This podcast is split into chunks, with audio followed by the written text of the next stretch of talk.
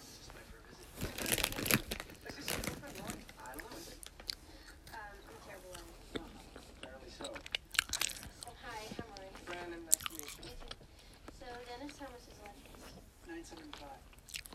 Oh, Yeah, tonight I or she kills me.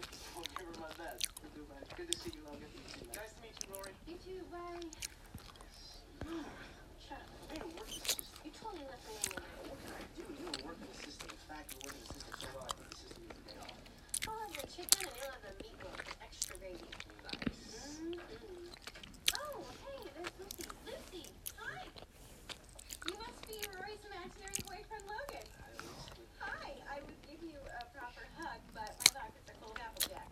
I have art history in a few minutes, and my professor sounds like Uris and Keeler on Quaalude, so I need a constant intake of sugar just to stay awake. I was just treating Logan to his first friend for dining all evening. Oh, you're in for a treat. Yeah, it's just okay. I can tell. So, congratulations on buying the internet or something. Thank you, although I. Buy me some. Buy me You some. know that you're class, you can eat with us. Dad, ooh, why don't we have dinner?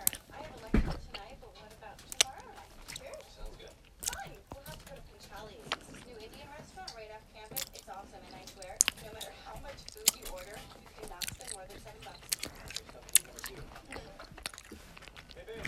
Come on. Boyfriend. Boyfriend. Boyfriend. This is Rory's imaginary Why do you boyfriend. call him boyfriend? boyfriend? Party. How you doing? Uh,